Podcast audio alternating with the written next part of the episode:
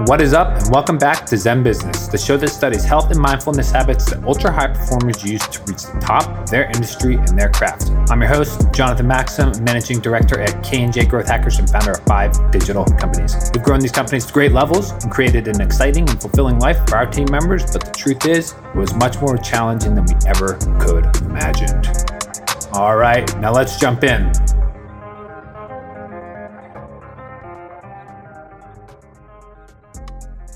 All right, today my guest is Micah McFarland, CEO and founder at Revel Spirits. Revel is a new breed of agave spirit, so it's in the same family or category as tequila mezcal, but is a different spirit itself, so a different distilling process. It tastes wonderful. It definitely has my vote. No added sugar, very smooth and drinkable, and can definitely be consumed neat. Micah himself has a deep and rich background in the music industry. He has toured with the legendary R&B artist Babyface as a tour manager and now has Babyface working on the project itself for Revel. In addition to Babyface, he has led multi million dollar tours for artists such as Cyndi Lauper, Dwight Yoakam, Bob Newhart, and Blondie. He utilizes deep network of artists, celebrities, and musicians to venture back the Revel project He's raised over eight figures on the Series A round and just opened up the Series B at nearly double the valuation. Revel Spirits has won over 10 awards for beverage tasting contests. It has won countless more awards for packaging and design for the bottle, the box, the unboxing experience. All of the collateral is absolutely stunning design. And Micah has been featured in Forbes, Cheddar Magazine, and many more. In this conversation, we go deep into his upbringing in Minnesota and living as a minority in a predominantly white area, as well as going all the way down to the heart of Mexico and meeting the distillers and really seeing what goes into the agave and Avila experience. We also go far and wide on business, health, and how to keep up your performance over time, what habits and mindset really take to create immense success like Revel has demonstrated for us and Micah. All right, without further ado, Micah McFarland. 1990. Was it 1990? 1989, 90. Yeah, so yeah, that was a, another lifetime ago. it's, yeah. It's so cool to see all the layers of like different stories. Like even the Wi-Fi password has a story. it has a story. Yes, exactly. I mean, it's uh, yeah. The Wi-Fi password is uh, yeah. Ipso facto is the band that uh, my brother Wayne Julian and Greg McFarland and my sister Jalita and my sister Rosalind uh, started. We're all in the band at that one time, you know, and, and when we started. Jackson Five. Uh, yeah, then my sister, yeah, you know, and and uh, then my sister's uh, my sister Roz bailed out first, you know, and uh, uh, then uh, then Jalita, you know, she she actually became actually a really good drummer. We didn't even know that she was a drummer. Wow. You know, and she just became a really good drummer, you know, and then brother Greg got in a car accident, who was the drummer, and we tried all these different drummers, you know, and then one day uh, Wayne and I we had a place uh, called the Ipso House. You know, it's a house, and you know, and uh, um, the basement was uh, the rehearsal spot. You know, mm-hmm. and uh, one afternoon, in my office, basically, in the house was there, and we're up in the kitchen, and we hear somebody playing downstairs, and I go, "Who's that?" And he goes, "I don't know." Yeah, and then so what happened was Jalita, when we were not home, you know, because the equipment was there, she was always practicing, and practicing. we, we our older, we're the older brothers. We we had no idea, you know, and then uh, everyone underestimates the young sibling. and then all of a sudden we I'm went guilty down as well. we went down there, and there she is, and and Wayne goes, she stopped, and Wayne goes, no, no, no, hold on, you know. So he goes over and picks up the bass, you know, and then, then they just start grooving. And I said, wow, okay. She and, ended up playing for you guys? Yeah, she ended Up, you know, well, she was a background singer. Yeah. For us. But we didn't know. Pretty unassuming she, drummer. So we didn't know that she was a drummer. And then when, when, when uh, Greg, you know, so Lane said, so then we would hire these drummers to, to, to do it. And then we would you know, make her play the simpler songs. Mm-hmm. And then to the point where, you know, uh, Wayne got to the point where, you know, we don't need these other drummers, you know, trying to do all just just keep lay in, just keep the beat, lay in the pocket. We'll do the rest. And then so she just became a metronome, you know, and and, and you know, and then then you know as she got better and better, she would try things, and mm-hmm. you know, and uh, Wayne was really and, and my brother Julian, they were just really great with her, you know, and just really like encouraged her and stuff. And she just, you know, she became a pretty good drummer. Creative development. Yeah. yeah. So what kind of music did Ipso play? Uh, it was reggae. Reggae. Yeah. Yeah. So it was, uh, it was uh, uh, you know, had a hybrid version, you know, hybrid. I mean, we're second generation Jamaicans. You know, so our father's from Jamaica and our mother's wow. from Mississippi. Yeah. And so, and we grew up in a, you know, like I was talking to you about it, you know, grew up in an all white town mm-hmm. in Worthington, Minnesota, you know, where basically, you know, had, you know, three or four black families and, and, and three or four Mexican families and three or four, yeah, I don't remember any Asian kids. I think there was one, but I, I have to go back, you know, I think there was a couple, but I'm not, I'm not sure. Is that, uh, what, is that what got you into the music space? No. Well, how, how were how old were you at the time when you started the band? I was 24. Okay. Yeah, I was a manager.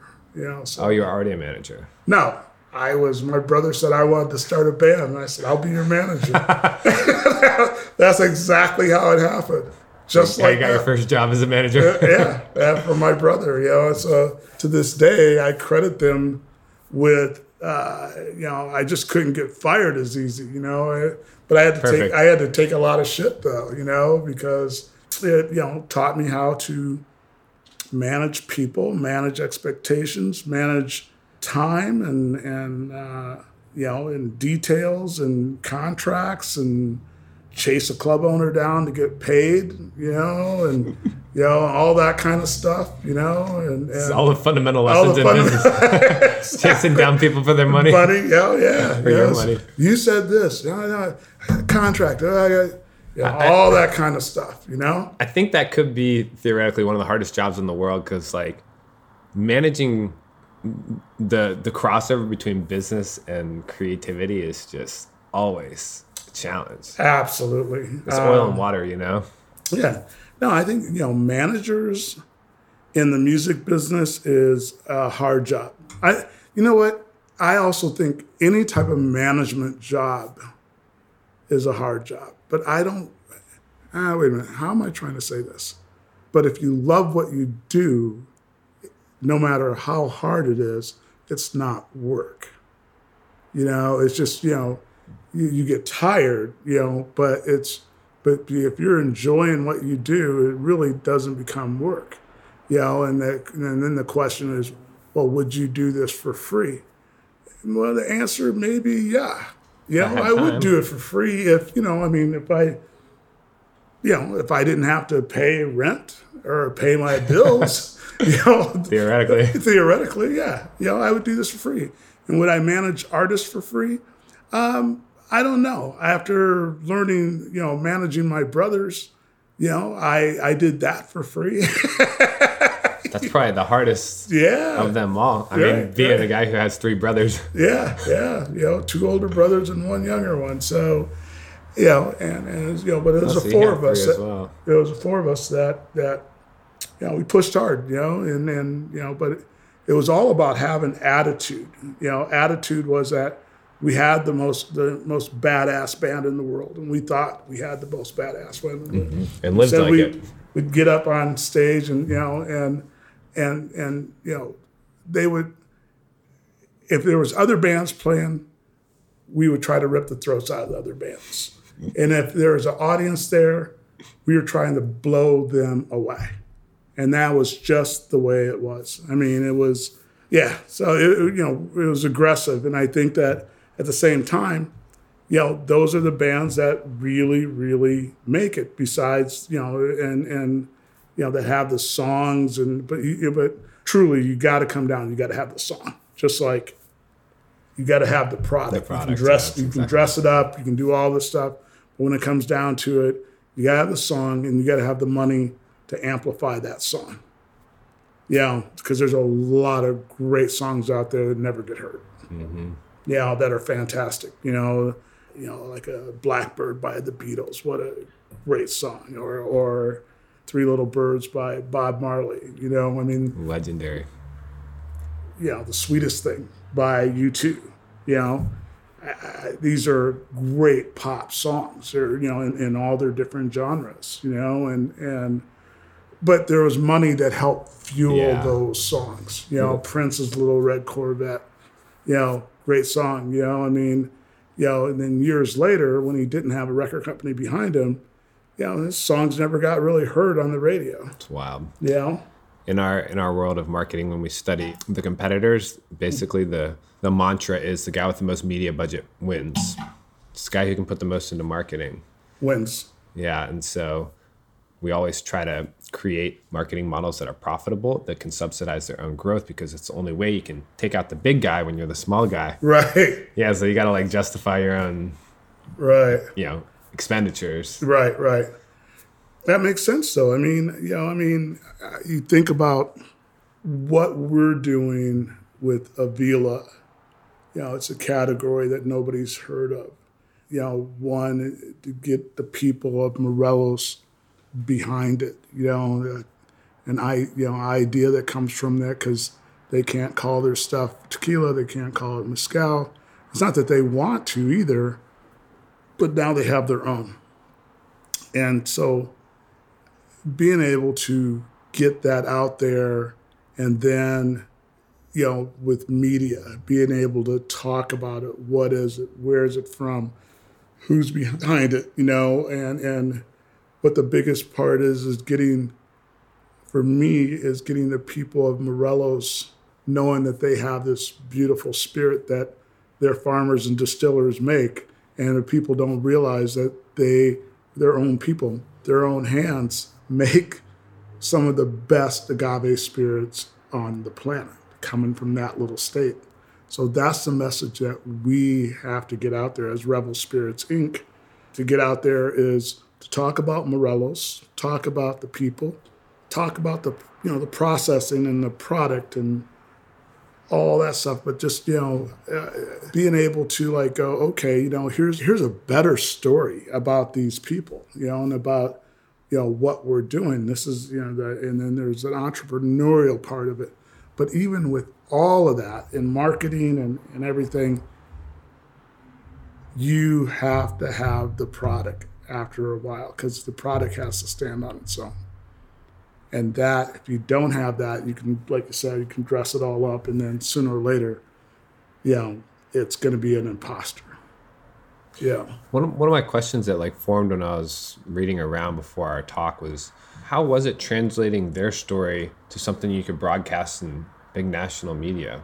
You know, the people from Morelos, did they craft it or did you guys go down there and interview them with the with the agencies or how did that come about? uh, no no it's, it's you know hector ruiz is i call him the heartbeat okay of this you know Does he speak English?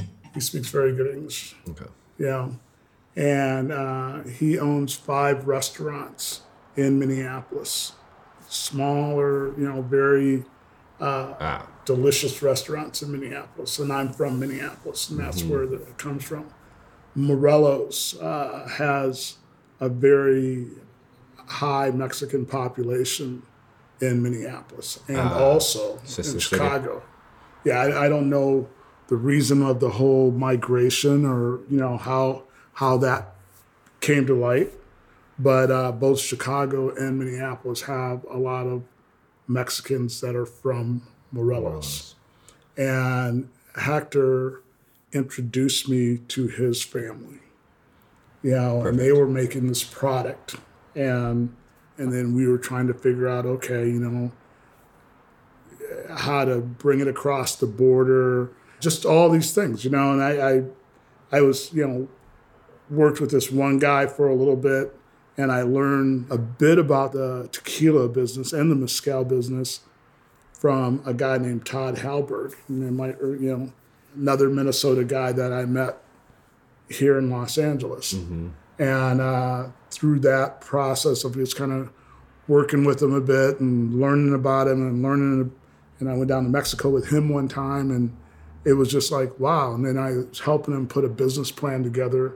And when I start doing the research and start reading, that's how I got interested in it. And then I met Hector about two years into that, or a year and a half. And Hector's family is already crafting. They're, they're already crafting this product. Yeah, yeah. So, Wow. and uh, so it, it is their product. You know, it's not some way I said, oh, let's do this and do that. You know, it's their product. That seems like how it got so aligned. Because to me, it looks like every everything straight through the videos and the website and the packaging all feels aligned with the heartbeat of the business, which is Morelos. Right. And I feel I felt that it could be misrepresented without you know a lot of integration and incorporation. But it sounds like you guys started together, Yeah, we absolutely did. like yin and Yeah. yang, just like Yeah, yeah. That, no, it, you're you're absolutely right. We started together. This is what they were doing. Figueroa brothers and Hector, they're all cousins. And I was just, you know, Hector said, I said, yeah, I'm looking. He goes, well, can you make it to Mexico? And I said, sure. Next week? Yeah, next week. And so we went down there. And then, yeah. So then that's where the, you know, the dance began you know, and and and then you know the dance, and then and then the you know the trust, you know, to come in, you know, can you do this? And then it became just one little increment at a time, you know, and and on my end, it was like, you know, here's this product, here's this idea, here's this concept of how to bring it in, and you know, do all that, and to be able to go, okay, you know, this is what they have. There, we, you know, we had there wasn't a name. You yeah, know, it wasn't called Avila, it wasn't called tequila. it wasn't called Avila. It wasn't. It's a distilled agave, Distilio agave. you know, so this is what they do. You know. I picked up two valuable lessons in what you've said already so far. Okay. All right. One of them is that business and, and life can move really smoothly if you do it collaboratively. Yes. You know, the the business businessman plus the creator right. working in like true synchronization Yeah.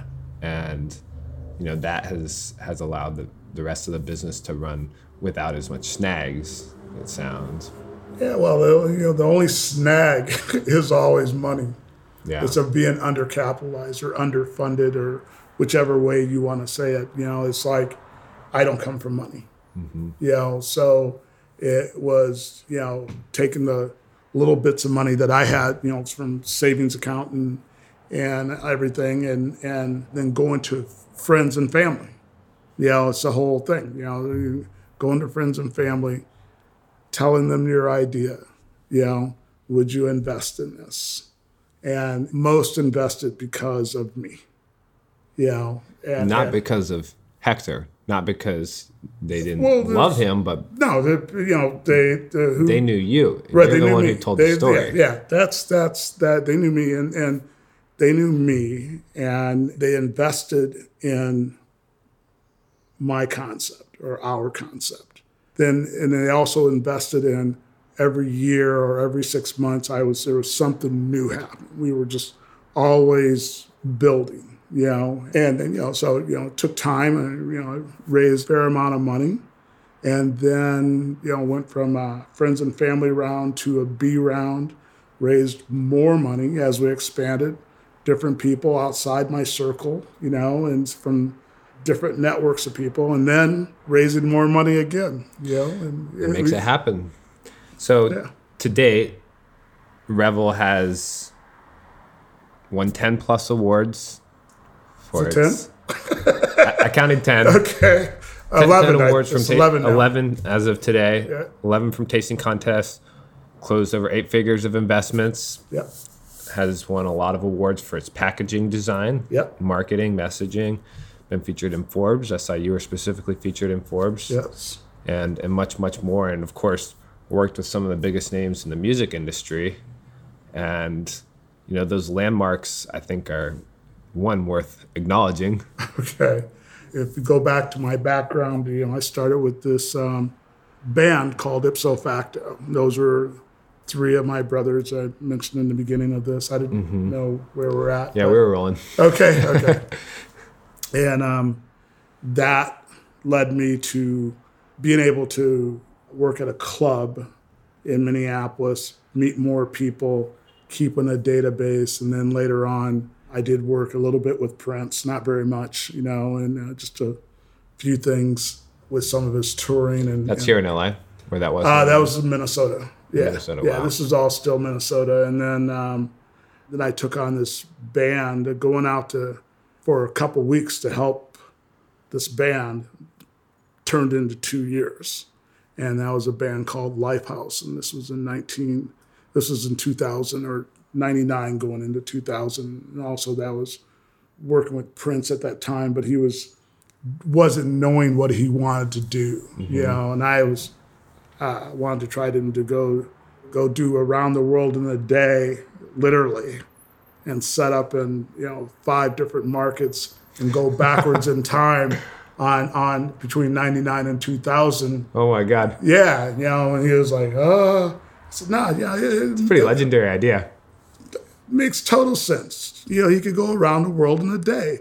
You know, if you calculate it out right, I got it somewhere.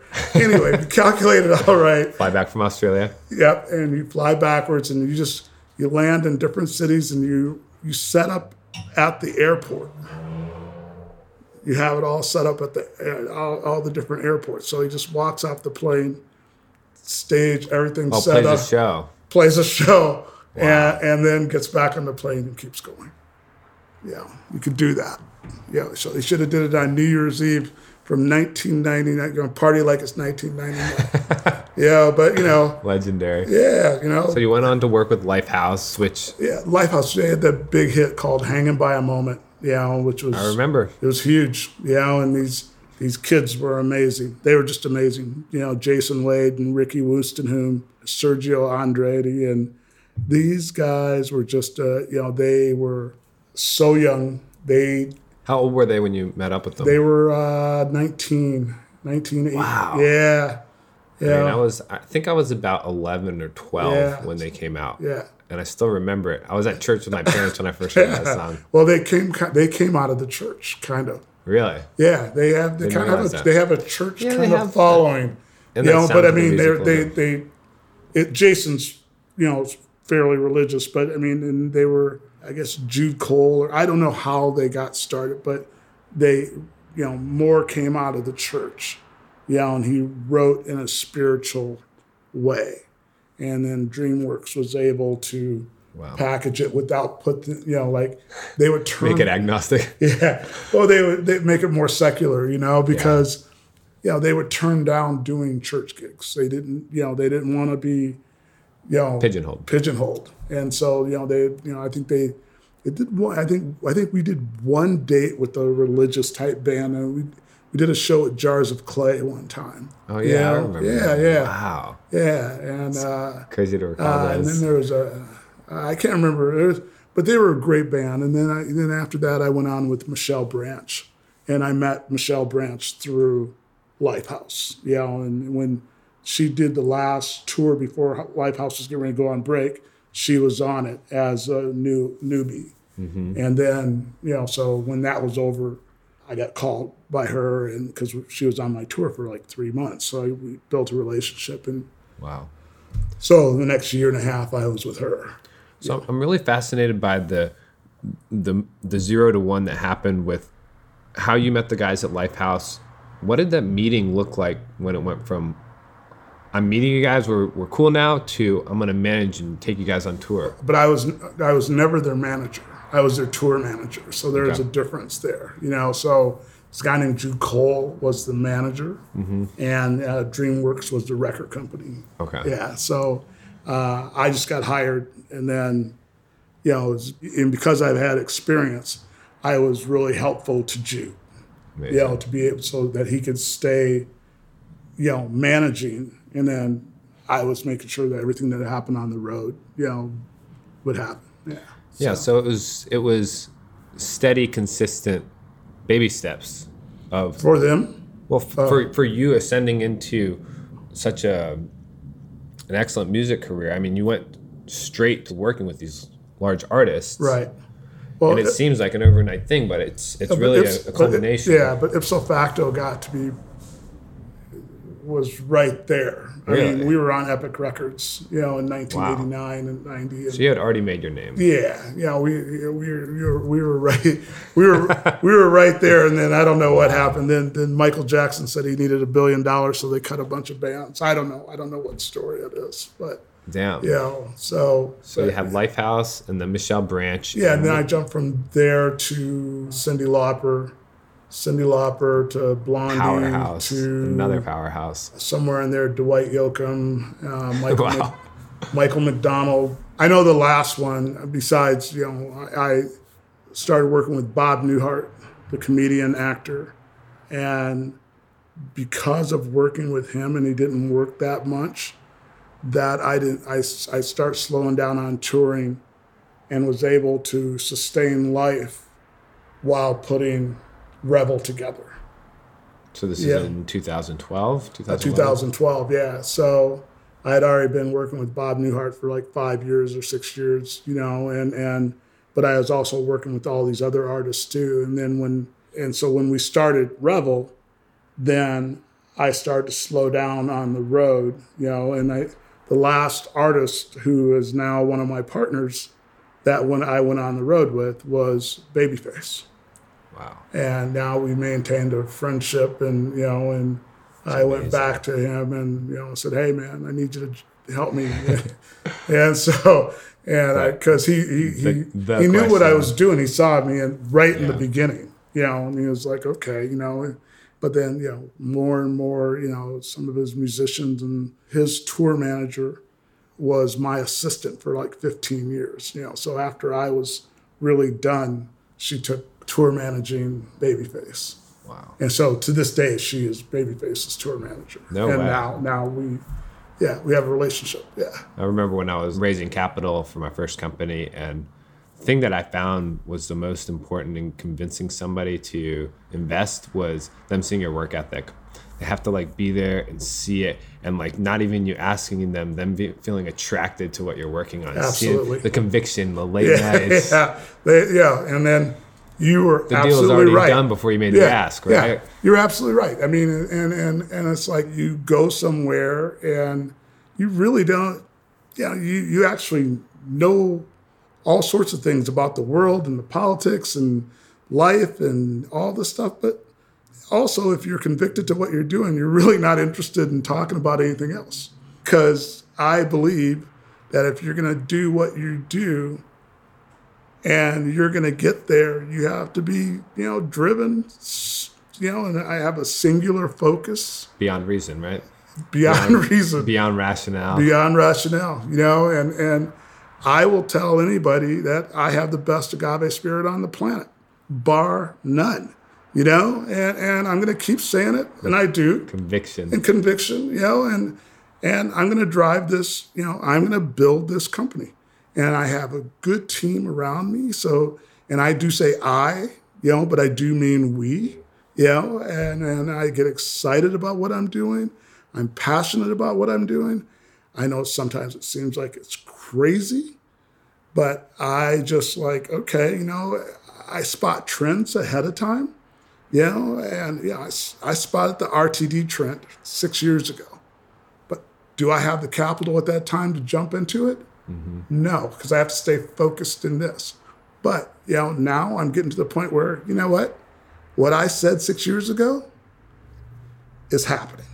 Now, for those of For those who don't know what. RTD is, Yeah, RTD is ready to drink. It's cocktails in a can, Pre-made? Okay. pre-made, all like this stuff.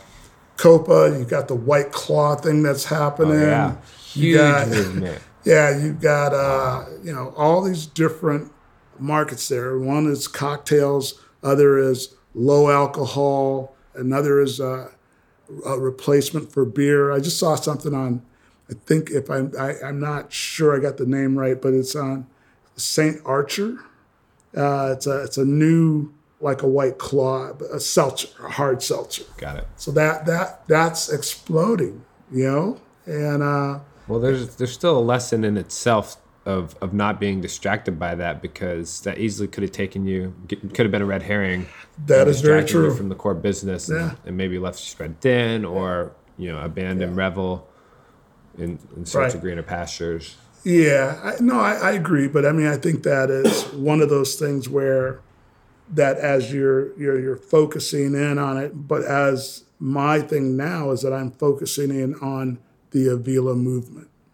Okay, so Revel is the first one. Revel is the flagship.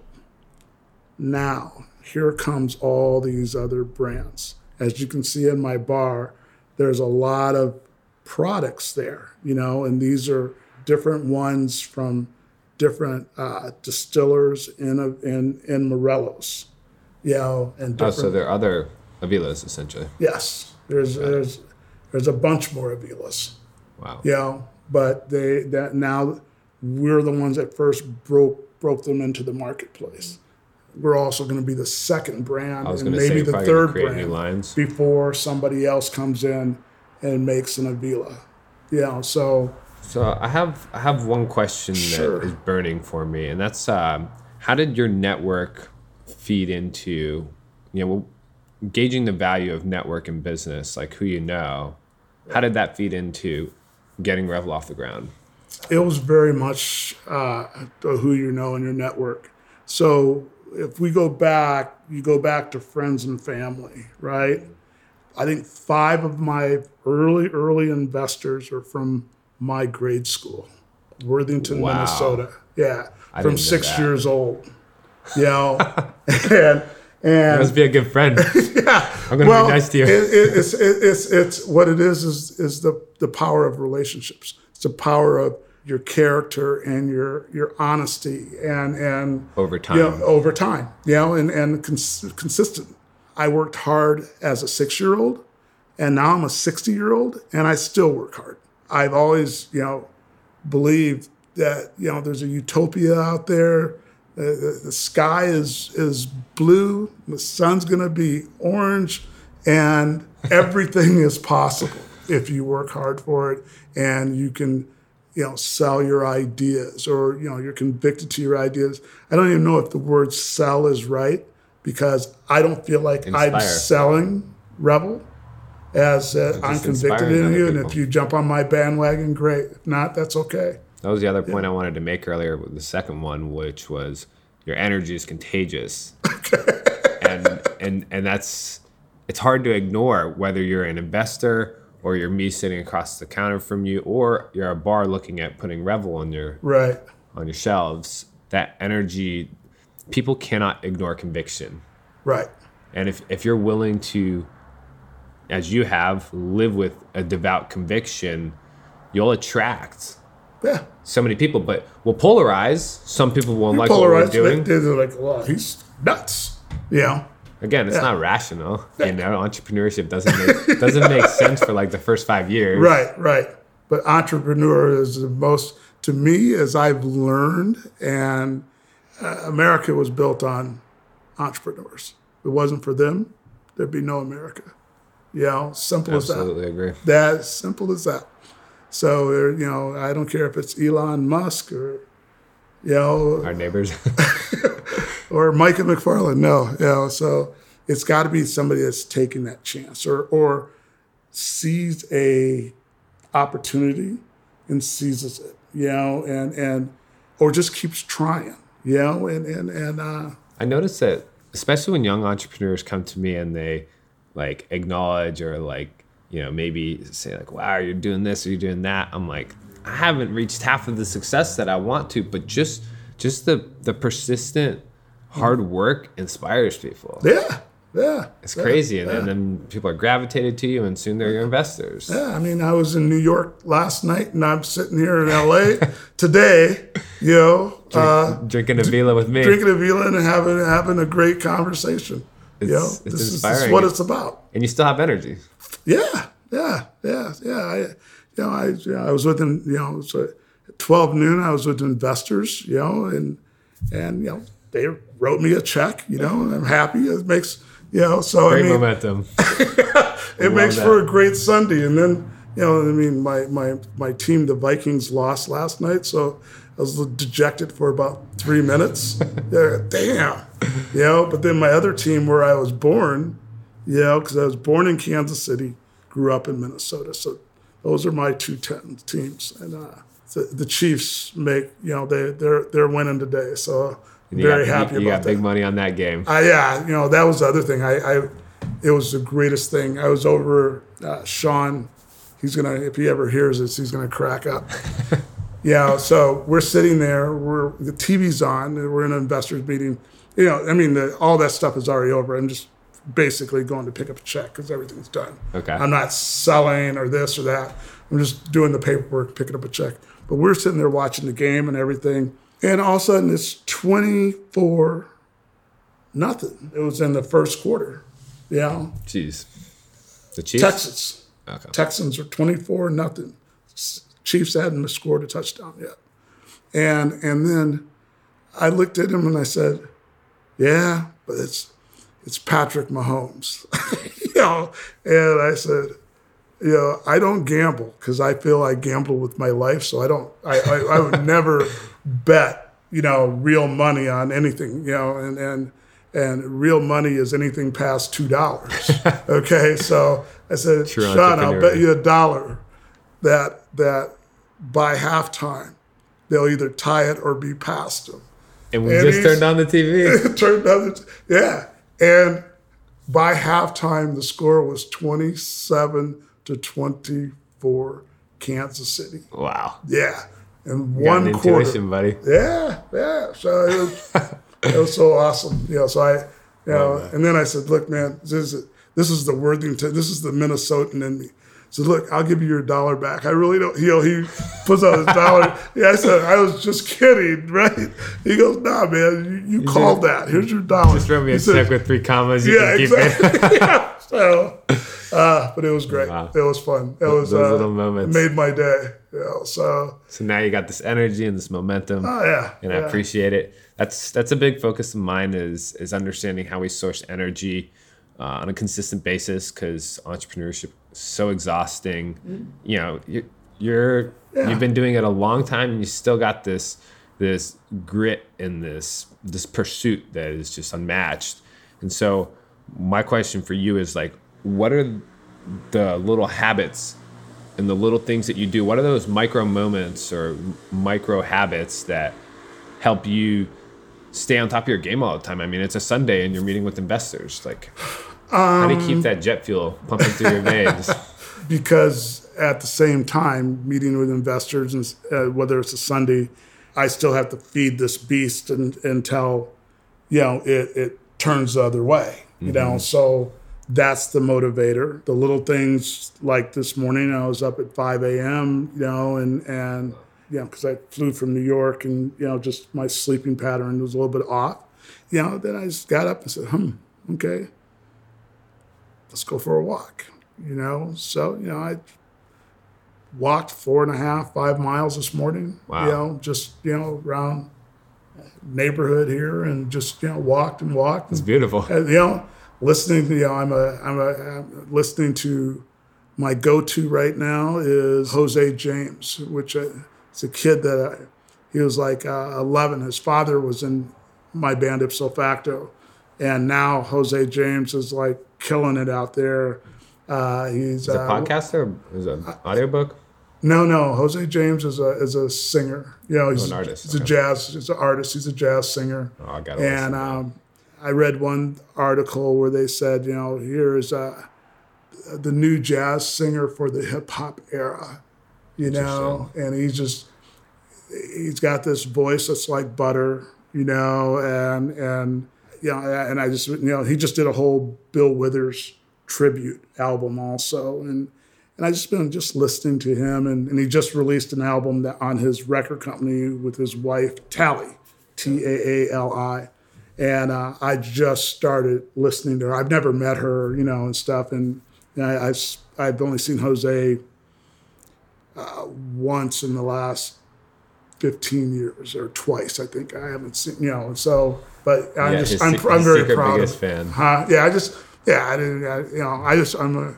I'm a fan now, you know, and I, I that's so wild to think about huh? that's so wild you know he's he's like your grandson or like your Yeah, stepson yeah, yeah. So I'm just a Yeah, fan, man. you know. I mean, I, you know, uh, I might text him every, every you know once a year and say, "Man, that was a powerful song." You know, and they, oh, thanks. You know, but I mean, there's no, you know, I mean, I'm not like giving him advice on entrepreneurship or anything. It's just that I'm truly sitting Just back and what it is. enjoying for what it is, and a fan of Jose James. So So you got the walk.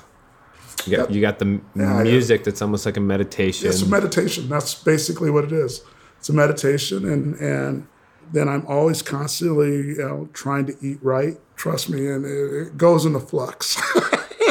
so um, and just trying to you know just you know just trying to stay healthy or or be healthy because you know the the thing is is that if you're going to go to war and be a warrior, you have to be in shape. You got to be physically ready. You got to be, but you know, more physically, you got to be mental. mentally. So, uh, you know, and there's a lot of book reading, a lot of just reading. Actually, I don't read books as much as I read magazines. I read a lot of magazines. You know, just all sorts of.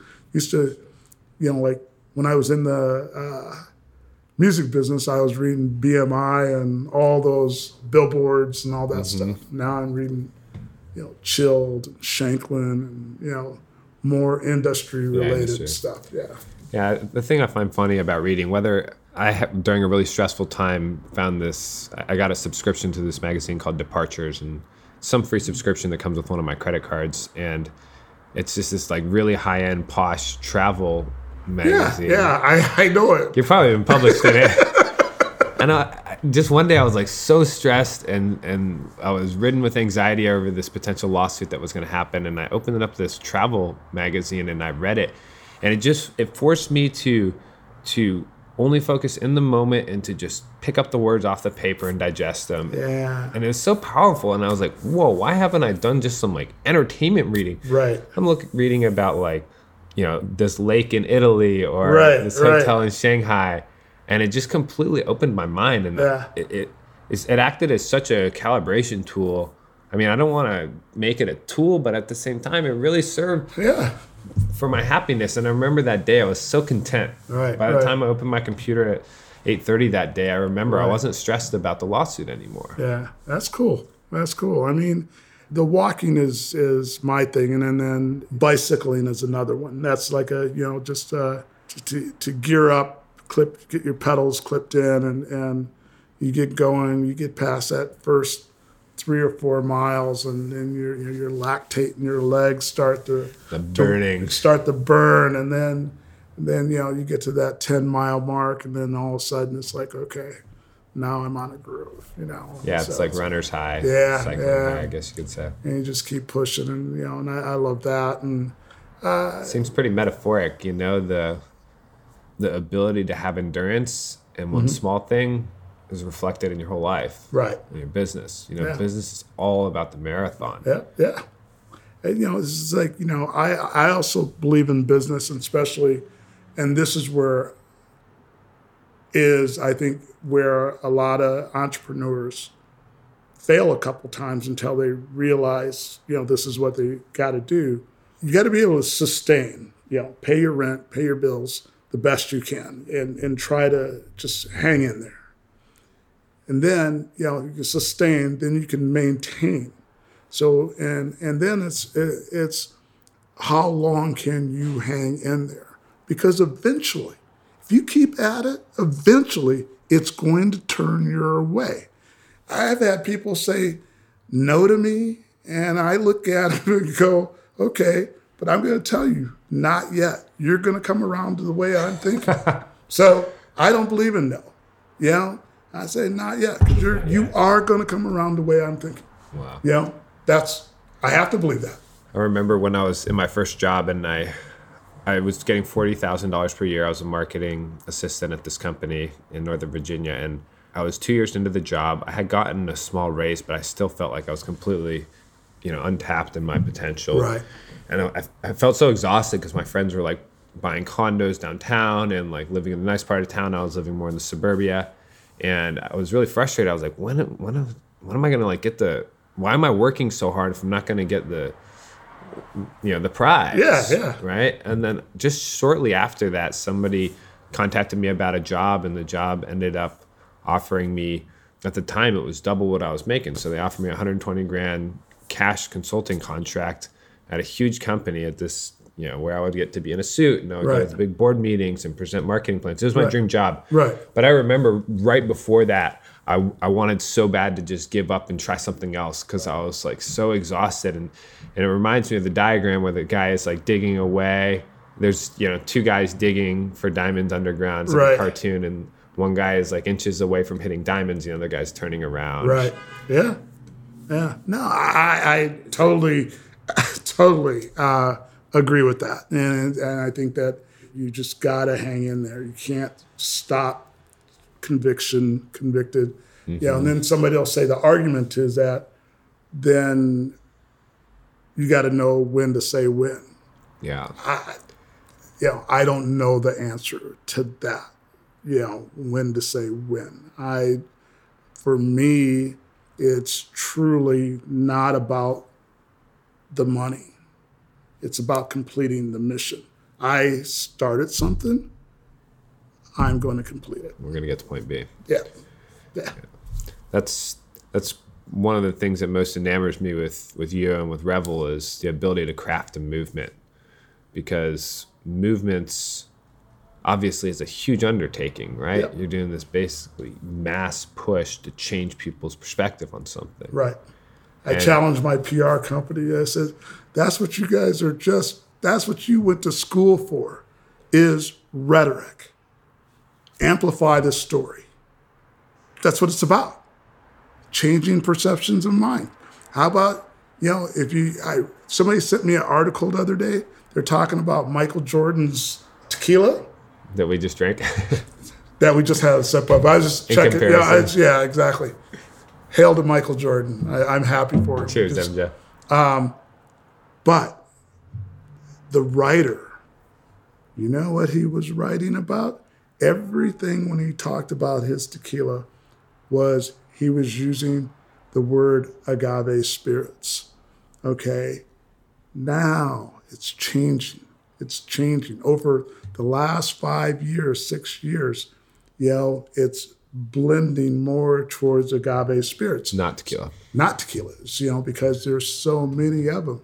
So the writer, whoever was the writer, was very knowledgeable about the trend. Did you guys contact him? I have not. I just got the article two days ago. Let's contact him. What's his name? Do you know him? I don't know his name. Wait a minute. I'm gonna find it. Let me find the article. It was. Uh, So which article? Which publication was it? Hold on. It was. Who sent it to me? Uh, My, one of my favorite ways to newsjack is to Okay. just find a story by somebody who's already interested in your world, and this guy clearly knows about it, uh, so you can go pitch him. Who sent me that story? Um, his name is Rick Adams. Who sent me the story? Oh, if he likes, Here it is. if he likes agave spirits, he's definitely gonna like the Revel story. Yeah. What's his name? Kirk Oh. Miller. Is that who? It, okay. Which publication was that written in? Uh, the Inside Hook. I don't know that one. All right, I'm gonna contact him. It's you're Yeah. you're you're taking advantage of a, a narrative that has has started um, kind of at a grassroots level. Yep. And you know, one of the things that I picked up from you is that you're changing the words they use. Absolutely. And when I ask about the movement, I think that's the answer that I was looking for. Is we're changing the actual words, the verbiage. Yeah, the verbiage. Yeah, and then that opens it up for all agave spirits: Bacanora, Sotol, Raicilla, Mezcal, Tequila. So my goal, and I speak to the distributors when I go in there, you know, and, and I talk to them. I said, you know, I, we got to change. Is the way that the retailer does the shelf space, you know, and when you go into, we, we need to start telling the truth. And they go, what do you mean the truth? The truth is, there it's called agave spirits. There is vodka, there's gin, there is whiskey, Yeah, and there's rum. Those are all categories. Mm-hmm. Tequila is not a category. yeah. a Agave spirits is a category of agave based spirits. So tequila, mezcal, Bacanora, Sotol, Avila, Raicilla. These are all under a new umbrella. Under un, under well, the uh, agave spirits umbrella. It's always been there, but it's never. It's been, always been there, never but, but it's never way. been messaged that way, and now it needs to change, and that is my mission, part of it, because you know once, like I was telling you, I can't sell Revel without selling Avila. I can't sell Avila without telling you where it's from, Morelos. I can't sell Avila without selling Morelos. That's what I'm saying. That's where I'm going. Got it. And so yeah, that makes sense. makes sense. The the umbrella has to be there. The umbrella has to be there in order to uh, sell Avila. Also, that just reminds me how important the nuance is in marketing and PR messaging. Yes, those words have to be chosen like it's your last. Yeah, absolutely. And be extremely intentional and pointed. Yep, yep. So that's that's exciting, you know, and then and, and you're starting to see it change, like in this article at restaurants. You're seeing it on menus. So it'll say agave now or agave spirits. So it's working. It is working, you know. Wow. But it's but it's about amplification, you know, and and, and that's where you know marketing and PR. Yeah. How how are you guys marketing it? Are you putting it first in the publications and then in the influencers' hands, or and and does the umbrella brand does Revel do all the marketing, or Yes. And, and, and draw business toward the restaurants and things like that? Ooh, that's a it's a great question. Okay, so what we really haven't considered that we we have not done what you call real advertising. Okay. Yeah. You know, so so what we've been doing is in the beginning building is B2B or you know trade trade magazines to the trade, getting everybody to understand what we are and the distributors, uh, distributors, you know, uh, yeah, you know, the, the bar, reps. the you know, the bartenders, you know, uh, you know, getting people to understand what we are, you know, and, and trying to change it at a business level. I'll see us under the tequila category, go, or we'll be under a mezcal category, and you know, so we got to get it under our own category, you know, and and and then I've seen Revel Avila tequila or Revel Avila mezcal Wow. Okay. So these are these are the issues, you know, and and and and but you got to fight through it and and being able so our money is going to be spent marketing money is on education.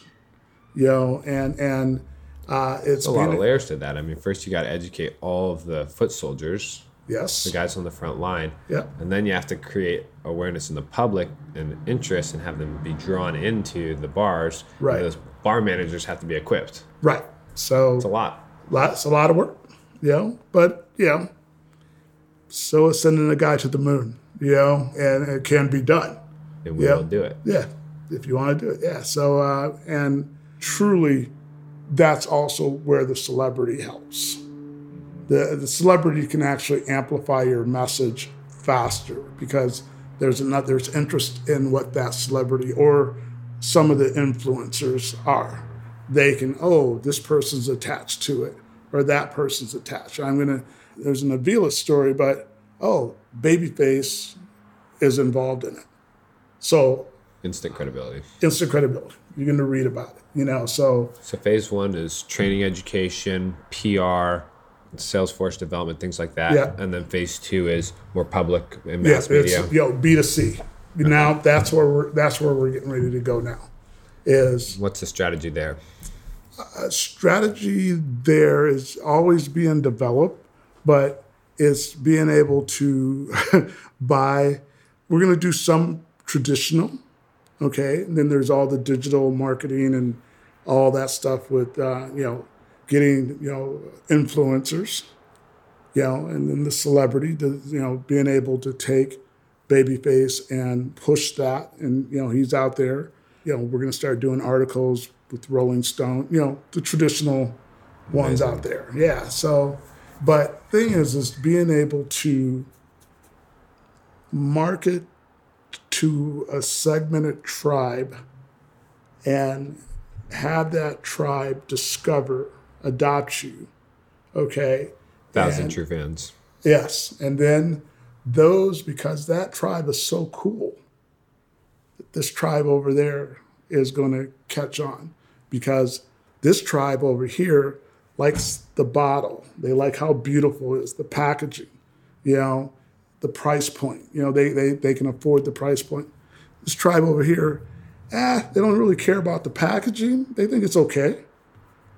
But it's about the liquid that's inside, which is always going to be, no matter how you dress something up, it's all about the liquid that's inside. Mm-hmm. So so As we learned. yeah, yeah. So so this tribe says, you know, I think this is cool. And all the rest of the tribes will follow. And that's the basics of our marketing. And you know, like we're opening up and you know, it's not like we're trying to like be everywhere. We're trying to be in a select place. Cool guys. The cool guys. You know, whether Yeah. that's at the nightclubs or the Right, celebrities that are exactly. And then then it'll it'll take off from there. You know, and, and so we go to the cool places in every city. So instead of trying to go, okay, there's a thousand bars and restaurants and trying to be in all of them, at, you know, and and that's crazy. How about it? Let's just be in 50, but 50 of the best. Let's see if we can get ourselves on. best in each state. Let's see if we can get ourselves on the menu, you know, on a cocktail menu, you know, Yeah. and all these different things, you know. So that's a lot of nuance that, there. yeah. So that's the boots on the ground, and then the the consumer information is, you know, you still, you know, whether the the the magazine is a uh, magazine that was a hard copy magazine, but now it's a digital magazine, you know. So wherever there was a hard copy, whether it was Rolling Stone or Variety or Billboard or or People or you know whatever, it's now a digital too. You know, so you got to you got to do that too. So, and then you know press releases. You know, you know different outlets pick them up and Yeah, you know, absolutely. that kind of stuff. Yeah, one of the things that we've found to be really effective is to use video ads on social media. Right. So basically tell the story in like 60 seconds. Yep. And then with that video ad, try to educate the consumer to the point where they're already ready to buy by the time they're done Right. using a proven script. And then we'll take that video and run it from the influencer or the celebrity profile Right. from their actual Facebook ad account. So it's like Babyface is marketing Revel, but in paid ads Right. and you can expand each of your audiences by bringing on these new influencers allowing you to use their business managers and, and getting a slice of every sale that comes in through their profile Right. you can go from having a really small social media presence to just having access to these huge audiences and Right. all of the lookalike audiences that you can build you know with facebook's ad platform beyond them and so there's this this whole world is opening up of possibilities in that arena and you know when you're ready to turn on somebody like babyface or this new big announcement you have Right. coming up you can market to their audiences Yep. and the concentric rings around them Right. and the conversion rate's just crazy and so i'm excited to see that unfold for you Yeah. And that's that's hyper. That's called hyper marketing or Hyper-targeting. Hyper targeting. Yeah. yeah I just I just learned that new buzzword the other day. I'm here to I teach said, you buzzwords. I said, that's what he was talking about when I met him. And then, then I was in another meeting and I go, yeah, that guy. Ah, got it. Okay. yeah, we're just we're just always pushing the envelope because the is it's almost like secrets of business. As soon as it's understood by the masses, it's become its shelf life is is almost gone. Marketing strategies tend to become less effective the more people that understand them. So we always have to like blaze trails and find these these little areas to exploit essentially. Right. And so we're you know always trying stuff like that, and Hmm. and it can work really well. Yeah, yeah. No, I, I you know, um, like I was telling you, our ad agency is um, communications agency. It's Modern Impact. They've done a lot in helping me, even in like this. I uh, was able to. They have a really brilliant CFO, you know, so he's helped me with some numbers and stuff. Yeah, And financial structuring. Yeah, and that's really helped a lot. And uh, they've just been great. And, you know, and, and Did they do the design of the box? I know that you guys have won. Yeah, they did. They did not. packaging. They did not do the design of the box. This was the design of the box. Was a company. Uh, they were ad agency guys out of Minnesota. It was called the Terrible Twos. Okay. Ah, yeah, you mentioned them once. yeah, before. and um, uh, my business partner, that she's no longer with us now, through a series of, yeah, I don't, I, I, I you know, it was it was a while ago, but but they, they were called the Terrible Twos, and and they And were How many iterations would you say you guys did to get to it? to get to that box design. Yeah. The unpackaging, the unboxing Unpackaging. experience. There was a there was a there was a lot. It was it was it was it took a year, you know, just you know back and forth and looking in, and then you know it was a whole nother group, a new Maverick group out of Minneapolis. Only met these guys twice, and they're the ones that came up with the uh, the V and the two dots, and and uh, his name was Quan, I think, and and uh, you know we we we had a, a billion logos, right? And I sent them out to all these people, you know, my own personal focus group, and go, you know, yeah. A thousand people in it. I said, I said, so what do you think? And I, we, we, we got it down to a point where, you know, 100 people picked that. They said, oh, that's cool. That's cool. That, it, it, That's the same, takes. the same boat. It, it kept, when we sent out 25 different logos, you know, or marks, mm-hmm. this same one kept coming back by everybody, you know. And you know, it's not like we had a sampling of ten thousand people, but a sampling of hundred. You know, from, Statistically significant. yeah, yeah, and then you know, So uh, yeah, I'm, I'm glad you mentioned that it took a year to get there because a lot of people want stuff yesterday. You know, we're in a world of instant gratification in business, and, and there's you know platforms that can develop your logo in five days and stuff. But to really be world class, you it know, takes time, justifiable to create a whole movement around it. right? That took discipline and patience. Uh, it takes yeah, it takes time. You know, and, and we went out and you know you know trademarked everything you know on the business side. Good. And made sure Couldn't that, spend a year on it. Probably way more than that. Yeah, and um, yeah, I mean, and then and then once you like the things that you go, okay, you know, our bottle is a little bit heavier than most bottles and stuff, and I see the difference in pennies because our bottle's a little heavier. It's going to cost more as it gets heavier to ship, and the weight and all these different things. You know, do you think about that in the beginning? In the design phase, probably not. No. Oh, this feels Yeah, good. yeah, we'll go yeah. with it. But I saw it happen with uh, with a brand right in front of my own eyes. Was a brand called De Leon. Okay, Okay. beautiful bottle. I mean, gorgeous. You know, bottle.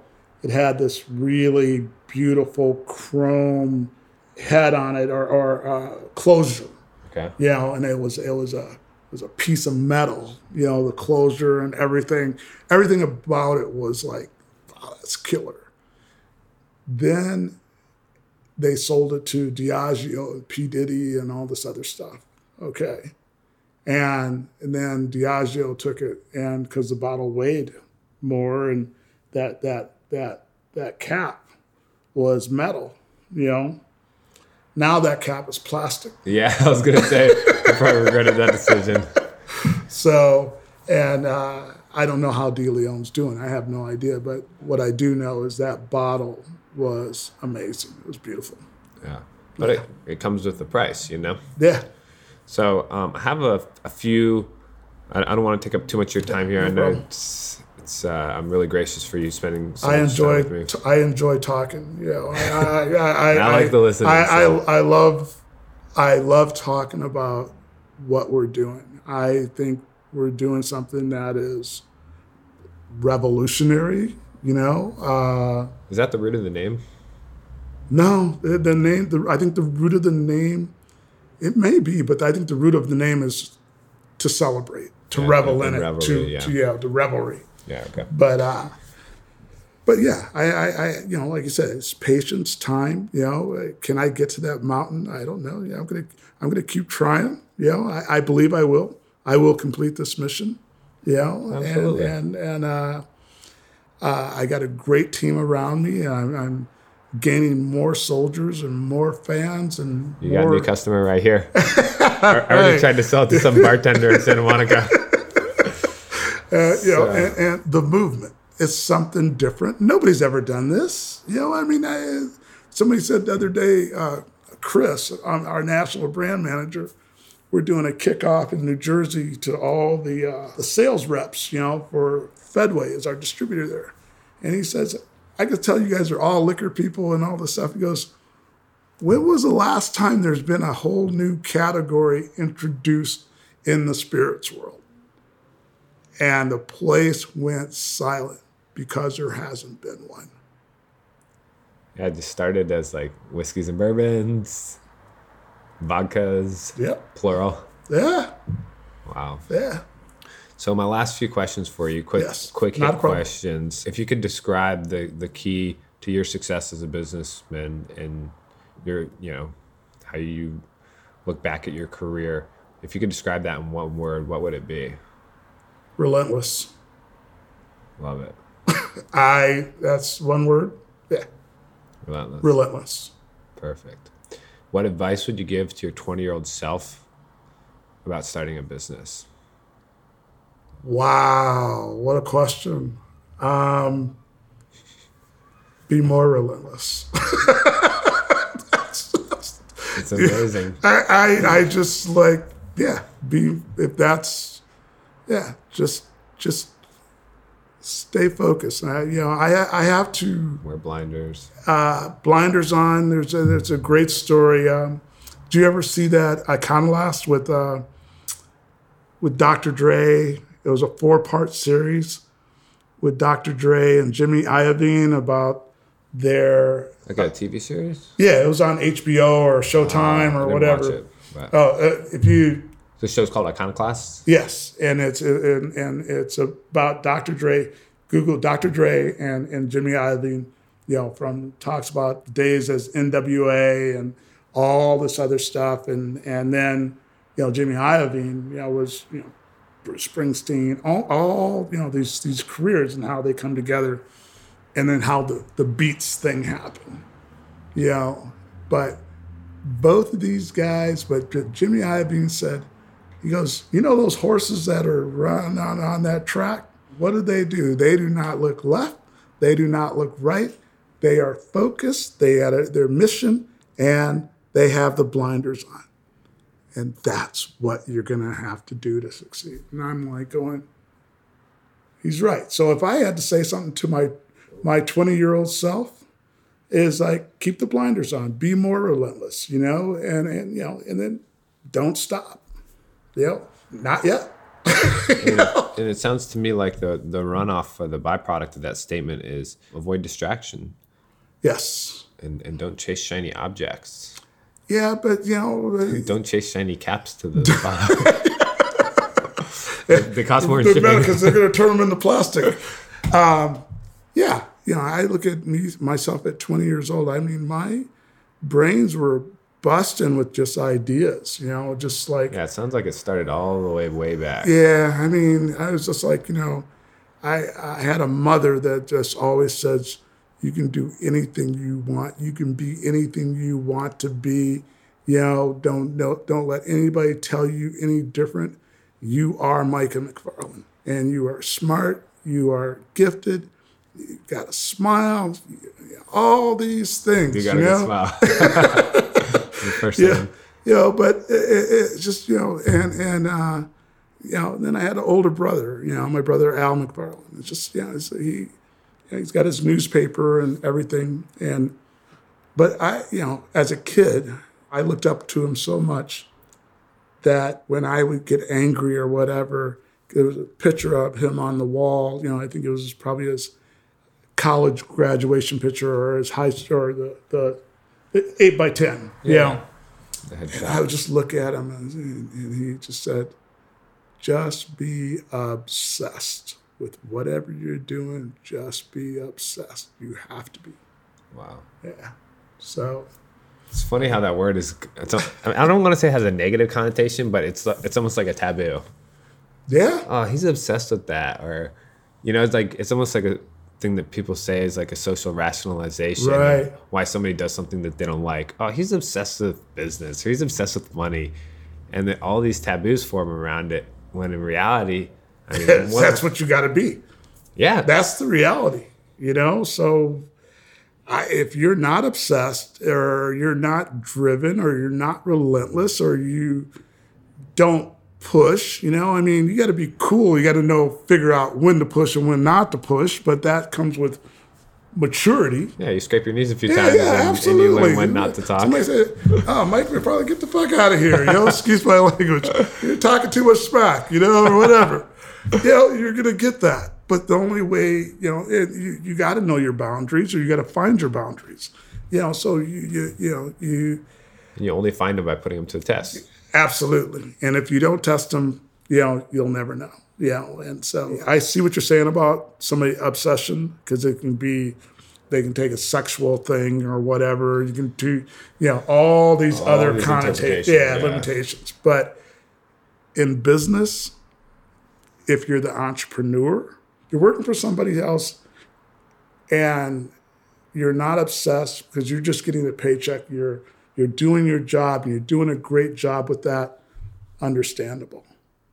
But if you're an owner or a CEO or a founder, if you're not obsessed with your shit and you got other people's money riding on you, then you're a fraud. People smell smell Yeah. it right away. Yeah. Yeah. Period. Damn. So I, I, I don't, yeah. Then that's that that that's yeah, because you just can't. It speaks for itself. Yeah, I mean, yeah. I, I, I think of when my clients ask me a question because they didn't get an answer from one of the lower ranking people on my team, Right. and they expect me to own it fully.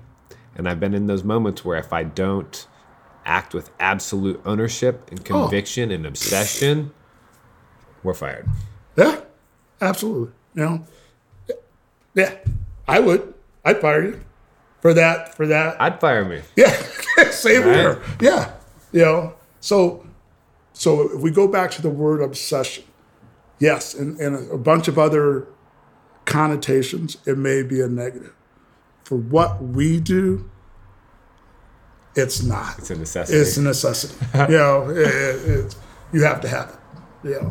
Well, I think that's a, a great All place right. to close this off, Mike. Got I, it. I really, really appreciate all the energy, Oh, no problem. conviction. You know, obsession. It's just yeah. it's contagious, and that's why I do this. I get so inspired by yeah. that. So I want to uh, it's, it's, it's, you acknowledge know, that.